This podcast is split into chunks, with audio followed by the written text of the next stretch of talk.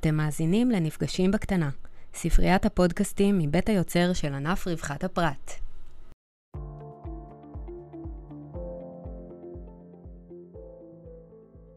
שלום לכולם, כאן מיטל הלטאי, ראש מדור שכר במחלקת פרט. בפודקאסט זה נדבר על איך ניתן להשפיע על השכר. השכר שלנו מחושב מרכיבים קבועים לאורך השנים, אבל על חלק מהרכיבים הללו יש לנו יכולת השפעה, ודרכם אנו יכולים להגדיל את השכר. בדקות הקרובות נרחיב מעט על כל אחד מהרכיבים שמעלים את השכר, ועל חלקם אנו יכולים להשפיע כדי להעלות את השכר שלנו. הראשון הוא השכלה. השכלה תעלה את השכר גם אצל קצינים וגם אצל נגדים. אצל קצינים, הדירוג הבסיסי הינו דירוג מנהלי כאשר לא קיים תואר אקדמי.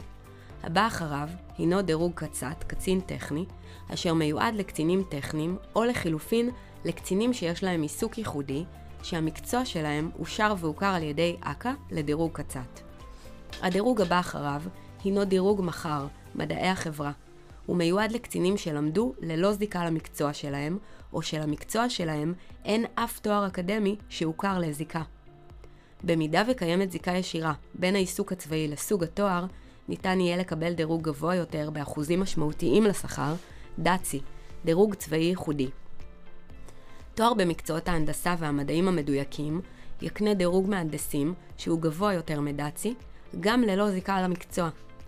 מעבר לכך, יש גם דירוג רופאים ודירוג מחקר, דירוגים אשר דורשים שורת מינוי למול מחלקת הסגל. אצל נגדים, תואר שהינו בזיקה ישירה למקצוע, יקנה השכלה ישימה, ומשמעותו תוספת של 7% לשכר הברוטו. חשוב לפנות לגף כוח אדם ביחידה, על מנת שיוודאו מול מופת בטרם תחילת הלימודים, כי התואר אכן יקנה השכלה ישימה. לכל מקצוע קיימת רשימת תחומי לימוד אשר מקנים השכלה ישימה לאותו מקצוע עבור נגדים. השני הוא גמול השתלמות. גמול השתלמות הינו רכיב שכר אזרחי, אשר משולם בהתאם להנחיות נציבות שירות המדינה. קצינים מזוכים בגמול השתלמות א' בסיום קורס הקצינים. הוא מוזן אוטומטית לשכר בסיום ההשלמה החילית. גמול השתלמות ב' ניתן להזין רק כאשר מוזן תואר אקדמי לשכר, במידה והקצין צבר 400 שעות לימוד, אשר מחולקות ל-200 שעות מקצועיות ו-200 שעות העשרה. את 400 השעות הללו יש לצבור בתקופה של עד 5 שנים. אצל נגדים, כל מי שהחל לימודים אקדמיים לאחר אוקטובר 2007, זכאי לגמול השתלמות א' בלבד. לטובת גמול השתלמות א', חייבת להיות מוזנת השכלה, הנדסאי, טכנאי או תואר אקדמי, או לחילופין, במידה והנגד נמצא ברד דירוג 6 רס"ר, ניתן לקבל גמול השתלמות א' גם ללא השכלה. כל זה באותם תנאים של 400 שעות המחולקות ל-200 מקצועיות ו-200 העשרה תוך 5 שנים. המשמעות של גמול השתלמות לשכר היא כ-10% תוספת שכרית לברוטו. למידע על קורסים צבאיים לגמול השתלמות, יש לפנות לגורמי המשען ביחידה או למוקד פניות רווחת הפרט. הרכיב השלישי שעליו אני רוצה לדבר הוא רכיב הוותק. אין לנו הרבה השפעה עליו, אבל חשוב לדעת שהוא מתעדכן אחת לשנה בכל ינואר, והוא מעלה את השכר באחוזים קטנים מאוד בכל שנה. מס הכנסה ההשפעה שלנו הינה דרך וידוא נכונות הנתונים. קיימים סוגים רבים של נקודות זיכוי, לדוגמה מגורים ביישובים מזכים, הורה לילד בעל מוגבלות, הורים גרושים, לימודי תואר ראשון או שני.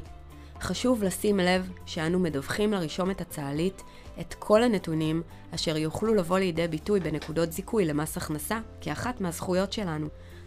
המשמעות של כל נקודת זיכוי היא 223 שקלים בחודש.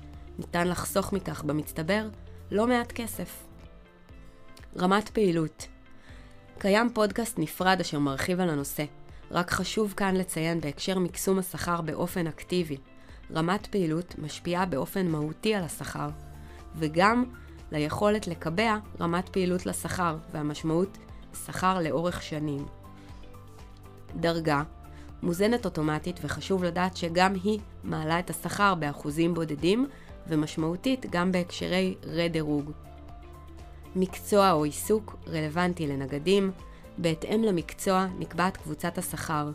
בין 1 ל-8. ככל שקבוצת השכר גבוהה יותר, אחוז התמריץ בשכר גבוה יותר באופן משמעותי.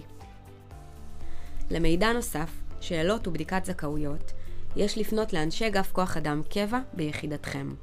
רוצים לשמוע עוד? מוזמנים להיכנס ולהאזין לפודקאסטים נוספים על מעטפת הפרט בחיל האוויר.